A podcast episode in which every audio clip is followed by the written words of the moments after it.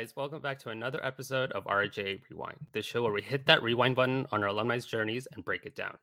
No two journeys are ever the same, and every journey deserves to be heard. We're your host, Andy Tran. And Chantal Long. Did it work? It worked. Oh my god. I guess you can say this is our holiday episode. I guess so. I mean, we are technically going to be releasing this at the end of the year in Yeah. December. So Yeah. So I guess we'll start saying on behalf of all of RHAA, happy holidays to everybody. Hope everyone is staying safe. Hope everyone is spending some quality time with their families. I know not all, but you know, we'll make do. yeah, you know, we'll we'll Yeah. adapt as we usually do. Um Yeah, so Yeah. it's been a while since we've chatted. Um it- yeah, for those who are watching, I think uh they can notice that Chantel is in a different background. yeah, I was thinking about this this morning and I was like, Yeah. on the podcast, I've probably been in like three different backgrounds. This Yeah. is my um bedroom in Vancouver. So Yeah. I am also back home for the holidays. Yeah. So it looks a little different Yep. for anyone who's on video. Yeah. And just for um to let everyone know, Chantel got there safely. She flew I out there. She flew out there before the government um reinstated the travel advisory and all the restrictions.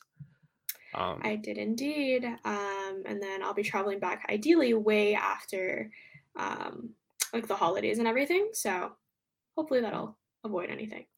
hopefully. Um and I guess that leads into one of our first updates that will affect you.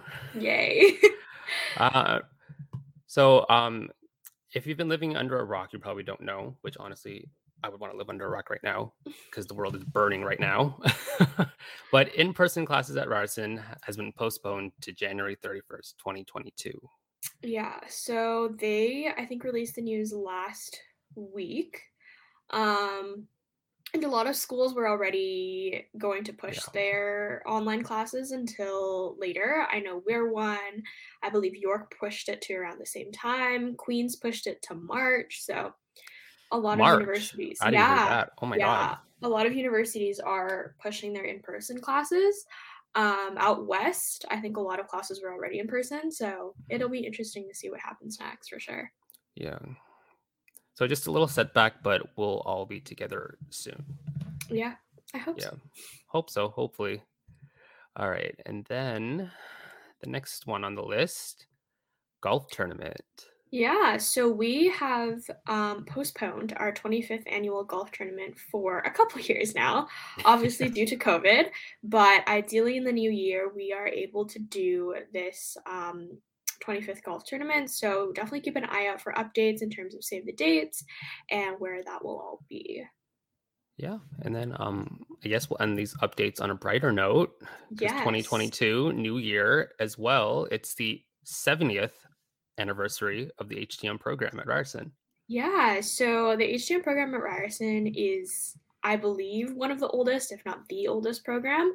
Um, So in 2022, they're going to be hosting uh, the 70th anniversary. So for any alumni, industry guests, uh, professionals out there, definitely keep your eye out for something uh, along those lines in May. I think, yeah, Yeah, 70 years. That's it's a long time. wow. Yeah.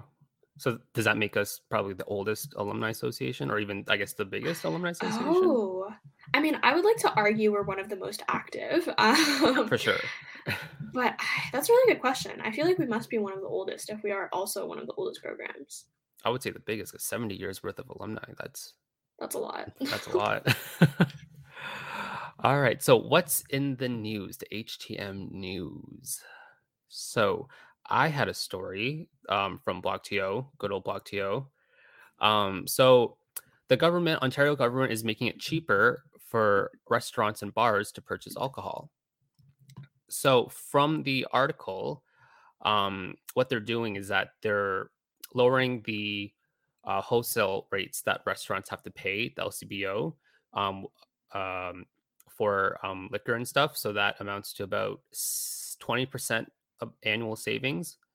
Um, as well, they're freezing their um, beer tax rates, which were expected to go up sometime this year or next year, um, as well as they are also um, offering uh, curbside pickup for um, or allowing grocers to do curbside pickup uh, for uh, booze um, and also um, making the licensing and license renewal process easier for establishments so they can get a license or renew the license and start serving alcohol.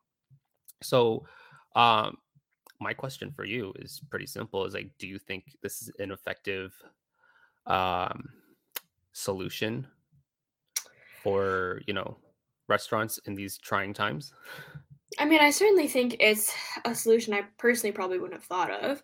Um, in the sense that a lot of restaurants and establishments are definitely hurting, and a twenty percent, or what? Or what did you say that? A twenty percent. Twenty percent annual savings is which, a lot of savings. Yeah, because it says they equate to like sixty million annuals in yeah annual savings which is a lot because I mean profit margins for restaurants can sometimes be pretty small.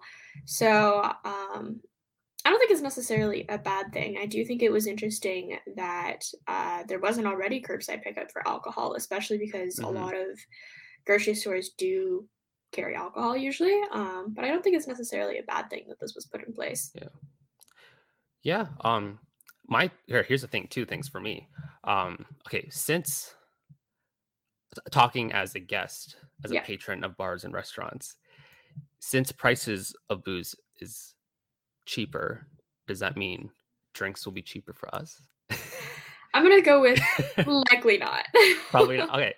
And the second thing, because they're making it easier or streamlining, that's where they use for mm-hmm. licensing and renewal, the licensing and renewal process. Yeah. So that means more establishments will be able to get a license quicker or mm-hmm. more people will be in, uh, enticed to get a license or like you know open a restaurant or a bar. So that means more restaurants and bars will pop up. So that's just taking away you know the business from like the existing restaurants. So like does that really equate to savings or you know if they're losing revenue I mean, it's definitely an interesting theory, right? But yeah. you could also argue that with the pop up of more restaurants, it could be argued that more people would actually go out. Yeah. Um. So I don't really know. I guess it would be kind of hard to predict. I mean, I would love to hear from like a restaurant tour yeah. side how they feel about it. Damn, did I just talk about supply and demand? Damn. I think you did just talk about supply and demand. We really yeah, used my economics prof class. will be so proud. Yes. oh my gosh. All right, and then uh, you had a story to bring up as well.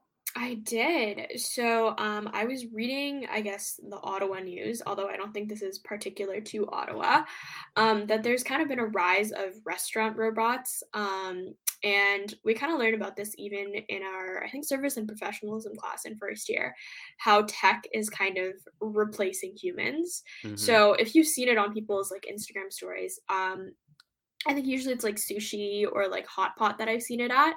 Um, definitely more like Asian orientated uh, restaurants where it's like a little cart that just wheels around the restaurant on its own and it has like a cat like face on its screen um, and you just like tap it when you like get your food and then it'll just like zoom off um, but there's definitely been a rise in these robot servers and it's definitely a novelty because you see it on everyone's instagram stories yeah but the question is is is this one is this like an effective way to i guess kind of reduce the spread of covid because obviously the robot mm-hmm. is not a person um and two is this like a good thing or a bad thing so good and bad i think the good mm-hmm. is the the human interaction you know so like in these you know covid times it is limiting um the chances of you getting exposed if you so choose to go out and you know dine in. The bad is that it's kind of taking away jobs within the service industry and hospitality in general. Mm-hmm. yeah this is where i also struggle because i think the novelty of it is great and arguably it could make the restaurant more efficient but i would only hope and, that it's making it more efficient if it's not replacing people. yeah and here's the thing also logistically do you tip the robot? oh, I don't think so. Well, see, my my like, personal experience in these robot servers is that the person will like come over and like serve it from the robot. So it's like half and half. Or I've been to a place where the robot just like comes and you just unload it yourself. So it's a bit varying, I think, per restaurant. So oh, so it's it's not like taking away that that human element just yet. It's still kind of like a hybrid. I think it's in its hybrid stage. I would say like possibly in the future it could take away that human element. I wouldn't be surprised if it Oh did. I just hope it doesn't because we're already at a need of um, you know, humans in the hospitality Yeah. industry. If a server is like serving with the robot, I just can't help but think like, is the server tipping out the robot at the end of the night? I mean, it's a pretty adorable robot. It's literally like it just has a cat-like face. Like it's so cute, but it it also is I don't know. It's interesting, I think, to see how that will change the next couple of years. yeah, for sure. Everything is getting uh, automated. It's true. What's uh, robots are taking over? Like I think with COVID, even like the rise of like self checkouts stores, I would never thought would have self checkouts are now offering I that as know. well. I went to Costco the other day and there And were self checkouts. Well, it was also very strange because again, they were in this hybrid format where it was a self checkout, but they had a staff standing at the self checkout, like every single checkout, which was Yeah. very strange. I don't yeah. Yeah. Well, I think it's just to check the membership, but probably, yeah. yeah. Anyways, anyways, that wraps up the news portion of uh, this intro. Uh, but up next, um, our next guest for I guess you can also say the last episode of 2021. Wow. Yeah, that's um, true. yeah, uh, is our um, our friend Zehra Abdulla. Yay! I'm super Yeah. excited. Um, she Um, definitely brings on a very interesting perspective, Mhm. so I think everyone will enjoy Yeah. listening to her. Yeah, so she graduated um, alongside my my year 2020, um, and it's exciting because she's also our first international student to be on the podcast. Yeah, That's so she's um she's currently back in Dubai, um thriving. Uh she's currently working for Expo 2020 Dubai. Um yeah, and it's a really interesting story. So yeah, without further ado, get ready because we're about to hit that rewind button with Zehra Abdulla. Growing up in Dubai with a large extended family, extravagant weddings and parties were no stranger to Zehra Abdulla. With her family presenting her the opportunity to dabble in event planning, the hospitality and tourism seed was planted at a very young age. When it came time to choose an undergraduate program, her research led her to the Ted Rogers School of Hospitality and Tourism Management. With family ties in Toronto, the decision could not have been easier, and so in 2016, her HTM journey began. During her time at Ryerson, Zehra made her biggest impact on the Ryerson Hospitality and Tourism Student Society, having served as an event director in 2018 and president in 2019. Outside of school, Zehra made strides in the Toronto hospitality scene, taking up various positions at the Toronto Christmas Market, Toronto International Film Festival, as well as working as a freelance fashion and entertainment event planner. As an international student, it was advised that she return home in March 2020 as the pandemic rolled through, officially cutting her time in Toronto short. After graduating in April 2020, there was no rest on Zehra's schedule as she jumped back into school at the Emirates Academy of Hospitality Management in September 2020, earning her MBA in International Hospitality Management. Currently, Zehra works as the Leadership Protocol Coordinator for Expo 2020 Dubai, overseeing the hospitality aspects of the Leadership Pavilion. Being the youngest member on the Expo 2020 team, Zehra is representing the Ryerson HTM program on an international scale. Though, according to her, her time in Toronto may not be done just yet. Hear her journey and more as we hit rewind with Zehra Abdulla.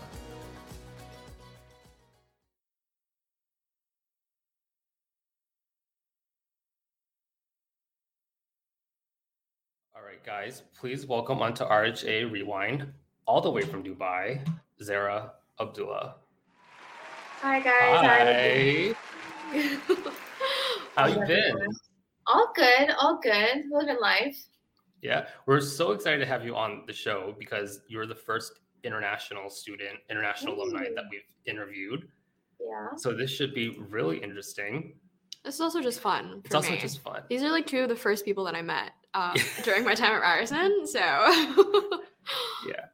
So it's kind of like a friends catch up episode. a little bit. A little bit, just a little bit. Okay, so we start off with every show by asking every guest because this is RHA, RHA Rewind. So we hit that rewind button. So, what made you want to study hospitality? And specifically, what made you want to go halfway across the world here in Toronto to do that. Yeah, fair enough, fair enough. Um, so actually, when I was uh, a kid, um, I had a lot of weddings in the family, and I really enjoyed getting involved with stuff like that. So because my family was so generous with allowing me to, you know, explore and do like any sort of event planning situation within those weddings, I really discovered a love for events. And so when I it came time to decide what I wanted to do, the only thing I could think of was I just want to do events. So at first I was like, okay, we're gonna go into business management and we're gonna maybe try out the entrepreneurship route. And I was like, not satisfied with that at all. Um, so I, I looked into the the full list and for some reason it just clicked. I saw hospitality and I was like, that's what I want to do. So I can't even say that it was like a lifelong dream or anything to go into hospitality and tourism. I was just scrolling through that list and it clicked immediately. And the problem is, I had tried already so hard to get into business management that when I called up um, the student recruiter and I was like, "Hey, might might just change. I just got uh, approved to come in," and she was like, "Girl," and then she was like, "You know what? Just transfer over over your transcript, and we can absolutely get that started for you." So that's how it happened. Wow, I actually didn't know that. I didn't know that you were originally thinking business first. Yeah. Yeah, can you imagine me? as a Business still at Ryerson? Yeah, yeah, at Ryerson. I still could see you in business management. I could see you thriving in business management. Well, thank you. I don't think it's my vibe, but thank you. um, so you're at Ryerson and you got involved in a few different things, Yes. uh, mainly RHTSS, so the Ryerson Hospitality and Tourism Student Society, and you started out as a director of events, um, and this was before I met you. So talk us through that. What made you want to join? Why did you Sure. join? Mhm. So when I first joined Ryerson, obviously I was coming all the way from Dubai. I didn't know anyone at all, except for my sister who came with me. And I was like, maybe we're gonna branch out away from that. And with the hours that we had to complete, I was really, you know, looking for any potential uh, opening for that. And as I was trying to explore Toronto myself, trying to get to see all those opportunities, I realized it wasn't working, that I was just there free floating. Um, so I actually happened to just meet Samantha, uh, who spoke very, very briefly about RHTSS and having been only to one of their events. And that really struck a chord with me. Uh, and while I was still in first year, I didn't get involved at all. Uh, but the second year, I went to my first RHTSS event, which was the conference in February. And from that moment on, I was like, next year, I'm going to plan it. It just, again, just to hit me at that moment, I was like, next year, I'm going to plan this conference. So I got more involved and I So you got to know manifested that pretty It really did. Like, I, I the It's not even uh, a oh maybe I will. It's no I'm No, I'm gonna. I'm gonna do it. Yeah. Yeah. like instantly. I mean, if you ask anyone that day, I was late. I was exhausted. Like it was a Saturday, and I was like no idea what was happening. But I walked into that venue, and it, I was just like, whoa! I can't believe students did this, and just having that support system of the other students around you and the faculty, I found so comforting and so interesting as well because I'd never seen that in Dubai. and I never hadn't seen that for the first two years either. Um, and just seeing that exist in Toronto and in Ryerson, I was like, I absolutely have to be a part of that. There's no way I'm not. And I also felt like I had, because of how much that helped me really get to know more people around the, the program, I really felt like I had a responsibility to like take it one step forward. So not only as a director of events, the next year after that, I was like, maybe we'll go president. And that's just how it happened, I guess. It just it felt perfectly in place that way. Yeah, and as you alluded to, in 2019, you did become president Yeah. of RHTSS, and I mm-hmm. had the honor of working under you. Had the So honor of working with you, both of you. you guys Yeah. are like some of the best colleagues I've ever had. Oh, honestly, Yeah. doing yeah, joining the team that year was one of the best decisions or like things that happened to me. I think during my entire undergrad, like I 100% believe that, and I fully remember what happened was like Zehra and I met each other at a networking event for TourRadar, I want to say. Yes. And that was our first time meeting. And then I was like so impressed because you were basically running on no sleep, coming from like probably TIFF or a wedding or some other event that you were organizing. Which we will talk about later. Yes. Um, and then like probably a week later, I bumped into you and you were going up the escalators and I was coming down and you were like, I want to talk to you. And I'm like, okay, I'm gonna I'm gonna talk to the president of RHTSS. That's cool. and then you were like, hey, do you want to like interview for the graphic designer position? And I was like, yes. this is this is I remember all of this like very well. Yeah. Oh, well, I, honestly, I saw something in you. I did not believe you were a first year, and I did not believe that you were. I think 18 at that point. I was like, "There's no way," yeah. because I remember you were so well spoken and so like you knew what you wanted and you really just went for it. Like in my first year, I didn't know anyone. I didn't speak to anyone. I didn't do anything. I got 11 hours that whole year. But you, you just saw and you went for it. And I was like, I need her on my team. I don't remember how, but I remember just thinking, I need her on my team. So, how was your experience as president of the Student Society? Because, like you said earlier, you felt that you had that responsibility mm-hmm. to elevate what the Student Society is. Yeah. I really felt like going in as an, a director of events, I really felt like I was just, you know, working the program and just going through it, going through the motions just as any other year did.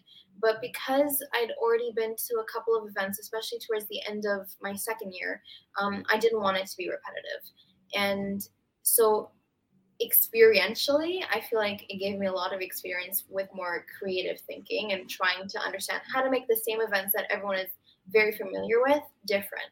And I feel like definitely, you know, it was a struggle. It was definitely it was, it was a work in progress uh, doing that. But honestly, I enjoyed it, and I, I wouldn't spend that year doing anything else, knowing what I know now. It gave me so much experience and so much um, just time to reflect on who I am as a student and as a manager and also still as like an employee technically.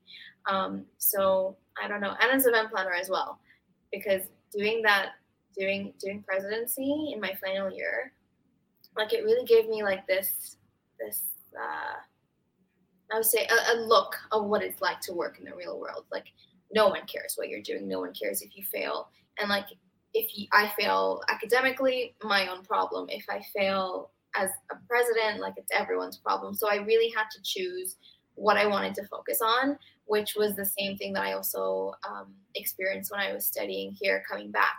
So it really gave me that little bit of insight into what I wanted to prioritize that I actually didn't expect at all. So I really enjoyed, you know, that year. Um, I would definitely change a few things knowing what I know now, but not the fact that I did that. Yeah, for sure. Awesome. Well, aside from um, your two stints on RHTSS during um, your time at Ryerson, you also had um, some jobs on the side. The first one I find interesting was the Toronto Christmas Market back in 2017. Yes. Tell us a little bit about that. Um, so the reason I joined the Toronto Christmas Market was actually it was for the hours, but the reason I chose the Christmas Market was because I had always had an emotional relationship to it. It is the last place I hung out with my grandfather before he passed in 2015. 2016 whoops. Um, and so when i heard that they were hiring i was actually in dubai at the time and i got that notification. I was like yes absolutely. Like i will put my heart and soul into making sure that everyone there has the same like christmassy magical experience that i had. Because it was my first time ever when i went with him uh, for a winter, especially because like here winter is like 24 degrees, and going there it was like December. It was like we know what it gets in the distillery district. Um, yeah. So everyone there really just made my experience so amazing and magical that I would really never forget it. So I was like, I'm going to reflect that. I'm going to, you know, do that for others. So I was there. I was admissions agent I did that, I believe, two years in a row, just because oh, it brought me so much joy. Like, sure, you're working long hours, it's very cold, but just the people you get to meet and like the spirit that most families come there with is just, it's, you can't compare it to anything else. Yeah, so I really enjoyed that. It was, I get it. It was a very interesting choice, and I, I didn't know you had that that like sentimental connection. Yeah. Oh my god, I love the Toronto Christmas market. Yeah. Like sentimentally, yeah. Oh, and just to clarify for listeners, like you you have family in Toronto, so I Yeah. guess that's that's also why Yeah. you chose to study. A little Toronto bit, well. yeah. I definitely knew I didn't want to study in Dubai because I wanted to just explore a little more than I've ever had the chance to before. But yeah, it's, I, I had family there, so that's why I chose Canada specifically. So moving on from the Christmas market, you leveled up. You know, you moved on to the Toronto International Film Festival. Yes. So talk about your role there and what were you I doing there. joined, absolutely. I joined as a volunteer in my second year, 2017. And to be honest, Oh, so it was simultaneous with Christmas market. Yeah. Oh, yeah. Oh, I so don't think like I've ever done one thing at a time. No, never in my life. I've done one thing at a time. Um, yeah. So it was immediately after the Christmas market. uh, Sorry, the Toronto International Film Festival. It was like the beginning of school, and then it was midterms, and it was boom Christmas. So yeah, just one after another for sure. But I joined as a as a volunteer because I love film and I love especially you know getting to interact with you know high class talent. Not gonna lie, that was a, a huge part of my motivation. Is like I'm gonna see Adam Driver. I'm gonna take a photo with him. That was like that was the goal of the day. Yeah. Um, but I honestly, when I was there day in day out, I loved the people. It was the people, especially the volunteers who like they're owed nothing. They only get maybe cheers every once an audience. You know, that's all they get. But they're so driven and so motivated and being a part of that was so amazing. I mean, you're exhausted. You're all you get out of it is an orange T-shirt, but everyone's so happy to be there. Um, and so I decided I was also going to put my all into it. And the very next year, as they were hiring, I received uh, an email from someone who had been supervising me as a volunteer, and they're like, "We want you to come on, like." Seasonally we want to hire you. And i was like sure no worries. I'll just i'll do the same thing but get paid. I was so down but then they moved me up to front of house assistant um, so i was working the red carpet for the elgin theater um, elgin in winter. And yeah after that i was like i'm going to do this every single year. If i'm in toronto i'm doing it every single year. I don't care if i have to take like annual to you know off my job. I don't care if it's the beginning of classes. I'm gonna be there absolutely every single year Nice. So, um, I just have to ask. I'm sorry. Did you meet any famous people? She did. A did.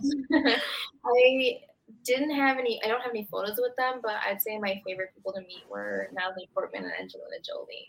They're both so like, they're so nice. Oh, that's nice to hear. So, you know, you were working at TIFF, RHTSS, going to school, thriving, and then March 2020 came. Ah, Yes, when Yeah. everything I shut love to down. think about March 2020. Yeah. So, obviously, that was a tough time for Mhm. everyone. But Mhm. as an international student, Yes. being I far, remember- far away Mhm. from home, Yeah. like I know you ha- you do have family here, but it's not the same. So how were you feeling then, and like how did you navigate having to like go back home Mhm. so quickly, even before you finished your undergrad? mhm. Yeah, I'm gonna be honest. A lot of my stuff is still in Canada. Not gonna lie. Like, if you're gonna mug a house, uh, you know where I live. so, um, yeah, a lot of my stuff is still there. We really had to rush out, but I think honestly, I'm gonna go back to the faculty on this one. They made the process so much smoother. Like I didn't know where I was gonna be the very next day, but I remember receiving a call from the embassy, and they were like, "You need to go home right now." Um, my parents weren't here with me. It was just me and my sisters, and we were scared uh, of you know never coming back to Toronto or maybe you know losing all the progress we'd made through the year because I was going to do fourth year again. So Yeah. yeah. for sure, it was a it was a really weird and scary time. But I remember speaking to the faculty, and they were very reassuring. They explained that while we really don't know what's happening, as long as you know we keep in touch, everything was going to be fine. And it really helps that all of the professors as well um, were very um, flexible with what was happening. Like, our I remember our assignments got reduced, and um, you know they were very understanding, obviously, with the whole situation. And everyone was so nice about it. And it was just very easy to transition. I remember being on the plane thinking, wow, fourth year hospitality and tourism, this is an empty plane. What did I just do with my degree? like I remember thinking, holy crap. Um, but no, it was a very, it was a very good experience. I remember finishing, um, finishing my degree in this very bedroom just on a random Wednesday, then graduating in this house. And yeah, but everyone made it such a such a, a smooth transition and a very good experience that um, I regret some others haven't had the same opportunity to have the same experience uh, with such a scary move. But I really appreciate how it happened for me, at least.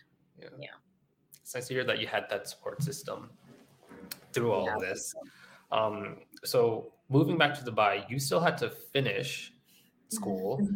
but yeah. you had the challenge of doing it with an eight-hour time, time difference. difference. Yeah, yeah. So were you like writing exams at like seven a.m.? Yeah. oh no. Or like five a.m. Seven a.m. Like I remember, so five p.m. in Toronto is two a.m. here, and I had oh, a six no. to nine. I, I you had to do it. You know, I was still in Toronto time anyways, and I remember maybe we got a couple of days off uh, just to get used to it. But uh, yeah, I was here. It was like four o'clock in the morning, doing some exams sometimes, and it's just it had it. It is what it is. Um, but I really like it was an interesting experience. I mean, especially getting to still see so many familiar faces online um, because we had that option. Mm-hmm. Um, yeah, it was. It really helped. Uh, you know, being in Dubai but seeing Canadian faces, being on Canadian time, it was a little trippy, not gonna lie. Mm-hmm. But uh, you know, we got through it. So you finished your degree. Mm-hmm. And I remember this time we I think we all hopped on a call a couple times mm-hmm. and everything was just so unknown. So yeah. how did you decide on your next step, which was pursuing your master's? Oh, I did not decide. I did not decide for a very long time. I remember I graduated in June and I started my MBA in September. And I just remember in those couple of months in between thinking what my next steps were going to be. And to be honest, I never thought in a million years that I would pursue further education because I was like, I'm done. I'm done with assignments. Thank goodness we're done. No more exams, no more professors. Like, I love our, our professors, but I was like, please, I'm done. Um, especially not within the same year. I definitely would not have expected that at all. But as I was thinking about what my next move had to be, I saw that, you know, sometimes you just have to take matters into your own hands. No one was hiring. We tried, um, and so I was like, how am I going to keep myself relevant in you know a world where everyone's in the same stage? Everyone just graduated online. How do I stand out? How do I make myself still useful by the time COVID is over?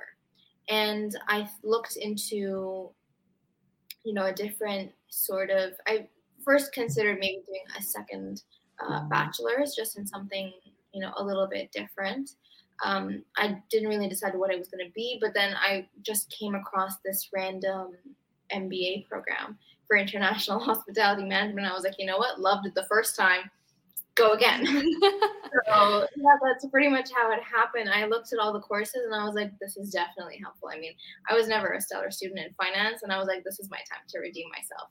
So I, you know, I yeah. sat down with the recruiters and I was like, how do you approach, you know, all of these different subjects, and how does it actually, you know, add a bigger construction to the foundation I already have.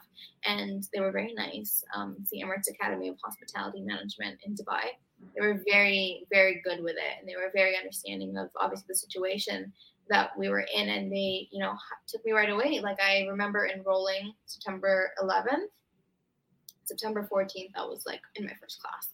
Wow. so yeah it was really fast. It was really like a spur of the moment decision. Apparently i'm i'm reflecting a lot of my thing my a lot of my, my just spur of the moment. Um but no i mean I honestly guess yeah but sometimes, every, sorry. No, I was just gonna say everything turned out well for you. Yeah. So. sometimes you just have to rip the band-aid off. Don't, don't think about it, right? Honestly, um, yeah. So yeah, yeah, so you have a master's in I hospitality this September. Yeah. Yeah. So we were talking about this in a previous episode about how now like more and more masters and graduate programs are coming out for hospitality, Mhm. which Mhm. like before was pretty unheard of. Yeah. So now that you have um, Yeah. finished a program uh, similar to that, um, do you think it was beneficial? oh, like, do you think it absolutely. like it helped you in your Mhm. career? Yeah, absolutely. I remember the one of the last projects I did at Ryerson was that simulation where it Mhm. really teaches you how to run a hotel, um, but for more of an operational standpoint. So, do having an MBA now in in hospitality has that just added layer of okay, now you actually are the manager. Here are human resources issues. Here are financial issues, and here are you know other issues and they're not operational at all. They're more like you know critically based. Um, so yeah, definitely it was it was definitely I think worth looking into that program and definitely worth finishing it because it just adds like a different different perspective to the whole thing for sure. Awesome. Yeah. So now with two degrees in hospitality, this Mhm. industry is like coursing through your veins right now. At this point, really, like I, yeah, I all like you know it like inside and out. Um, so you know, so now you've landed a new position with Mhm. um, a very unique uh, event or company, I should Yes. say, uh, Expo Dubai 2020. Yes. Expo 2020. Um, Expo 2020. Honestly, it makes me feel like all of the the stress and the events and all my experience, everything really just came together to bring me Expo. Like I remember I applied like months before I even heard anything, but I got a random call from a recruiter and he was like, "Well, I looked at your profile. We're not hiring at the moment, but wow." And I was like, "Thank you."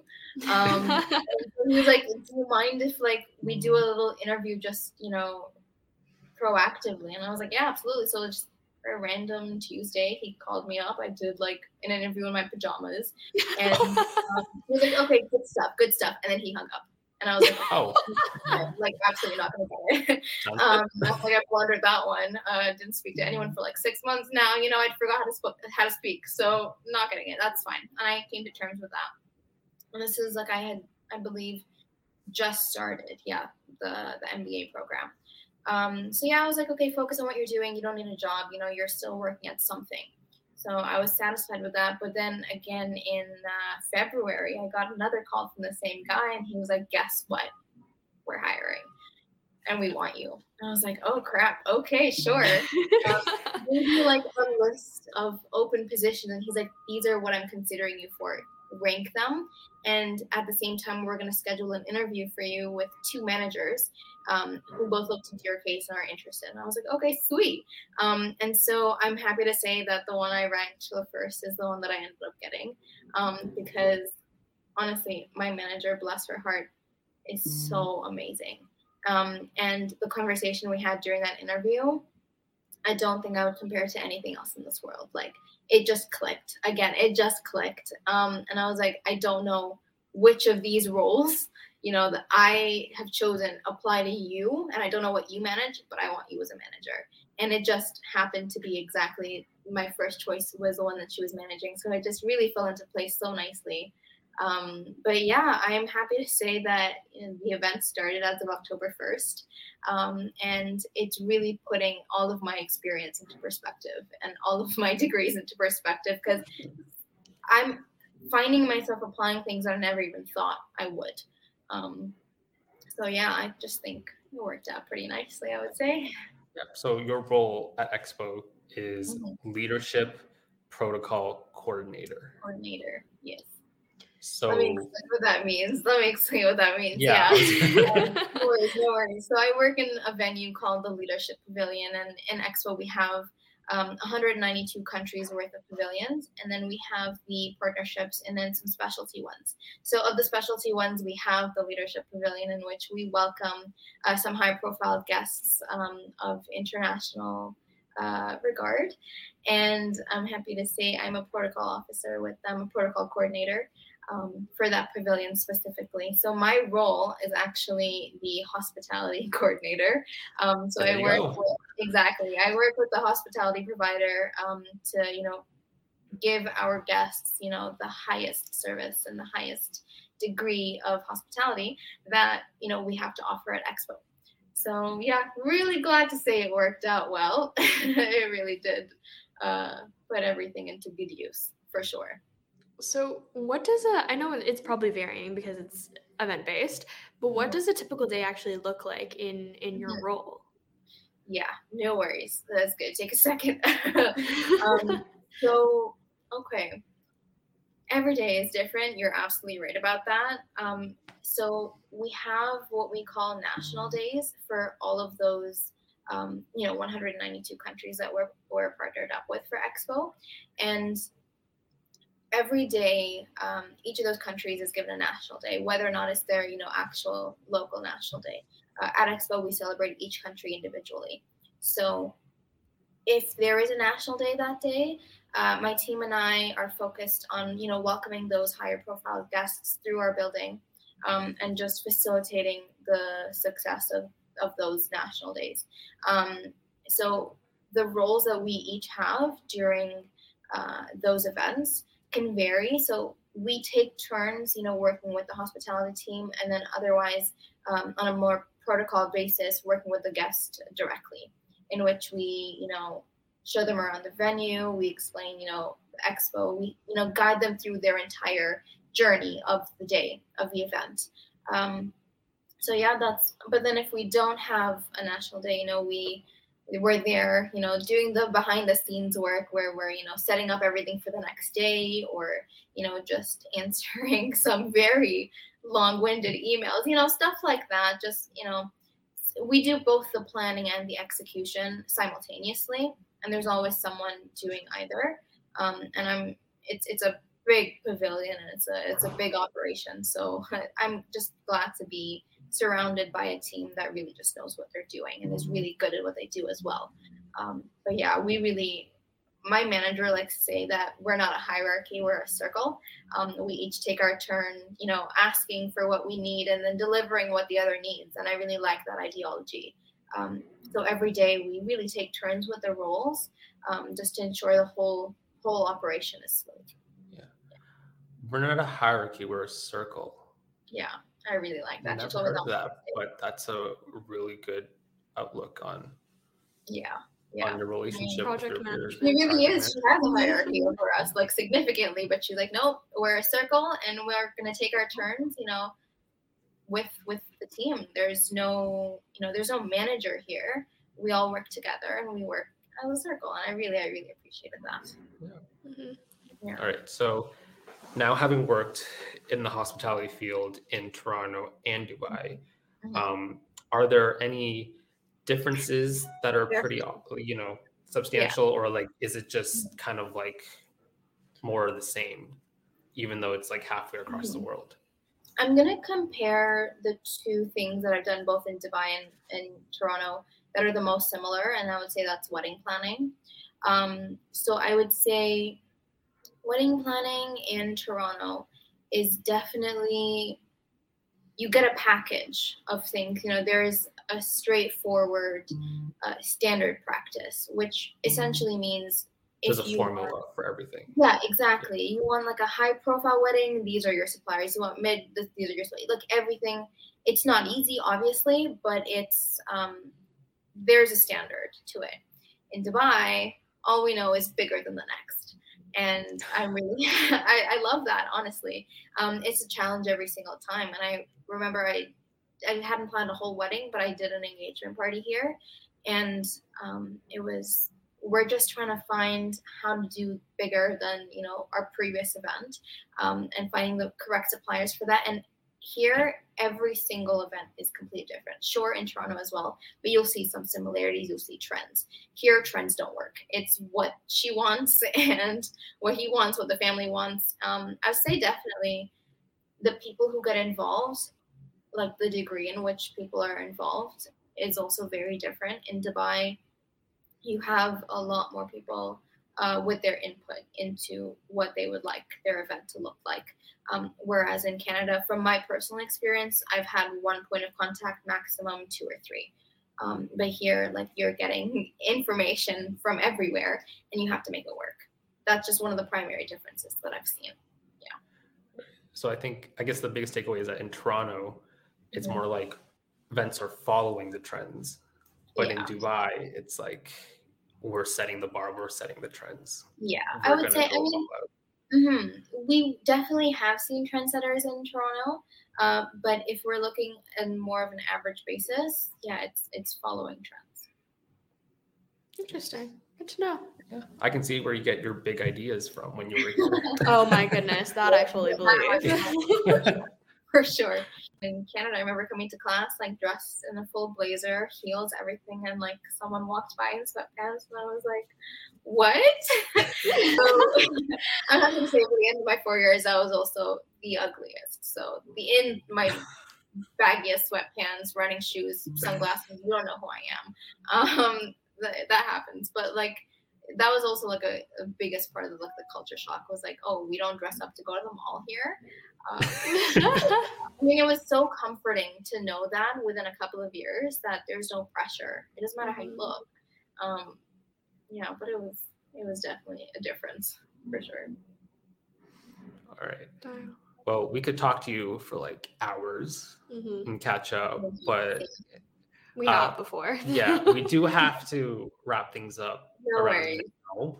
But No before you go, uh, there's a little game that Chantel likes to play with all our guests. Yeah. It's just a little this or that rapid fire. Oh, okay. Um, it. Yeah. So Okay. let's There take we it go. away. Are you ready? I'm ready. Okay. Let's do it. Hotel or Airbnb? Hotel. Dine in or Sorry. take out? Ooh, dine in. Mm, coffee or tea? Tea. Bubble. Music or podcast? Pardon? Music. Of course. Are you a morning are you a morning bird or a night owl? Meadow. That one I knew. Do you prefer the city lights or the countryside? Ooh, city. Oof, city. Do you prefer a night in or a night out? Night in. And final Mm. question. Toronto or Dubai? Oh no. well, I'm here now, so I can't say the wrong thing. Toronto. Dubai. yeah. We have your stuff, so Drew, give me my stuff back. so we've hit that rewind button. So let's fast forward. Where do you see yourself in about five years' time? oh, okay. Um, I have been thinking about this recently. As you know, Expo is coming to an end. Hopefully back in Toronto. Hopefully, I- I I, that honestly, that, was my answer. I'm thinking if I'm gonna stay in Dubai, I'm looking at being a wedding planner. Um, either that or um, I want to join Dubai Tourism, which is our local DMO, um, and they they honestly plan the best events and they really keep the the whole Dubai uh, engaged. I really enjoy that, and that's I want to be a part of that. But if I were to come back to Toronto, I'm doing fashion entertainment for the rest of my life. Like no two ways I about fully it. I really yeah. enjoyed exactly. I really enjoyed the opportunities that just just being at Ryerson gave me. So I wanted to explore more of how it would be like as a solo traveler. To you know, fashion and entertainment events were my life in Toronto, and I, I really want to explore that a little bit more. And I'm sorry, that's not like a clear answer, but it depends on where I end up. I feel like I have No, a that's totally path. fine. Mhm. Yeah. Uh, and finally, uh, what is one piece of advice you would give to any student studying hospitality right now? this one's easy. Get involved. Get involved as soon as you can. Like I never was the kind of person to even think about belonging to like some student group or anything. I always like looked at them. I was like, okay, who has the time? But um, no, get involved. I wouldn't say not in your first year because I would. I really enjoyed that I had that time to understand who I was in university because it was very different to who I was in high school. Um, so get to know how you interact with uh, university first by your second year try to get to know more people in groups rather than on an individual basis and you because you never know where you're going to go and you never know who you're going to meet Mhm. um, and those student groups the ones who get involved are the ones that are really really passionate about you know the program and those are the people that are going to get far and they're going to get you far or vice versa you never know so yeah Mhm. definitely get involved for sure as soon as you can after second year Yep, and there you have it. All right. there it is Thank you so much, Zehra, No for worries. being Yeah, on thank you RHAA. Rewind. absolutely Yeah, it was nice catching up. Uh, good luck for everything in Dubai. Hope to see you you. soon. Hope to see you soon. Absolutely. In person. Please come to Dubai. Otherwise, as Hope soon as I Expo come is Yeah, a I'm success. Thank you. Thank you. Um, uh, so we have uh, Zehra's uh, info down at the bottom if you want to follow her on LinkedIn, as well check out um, Expo 2020 at the following socials below.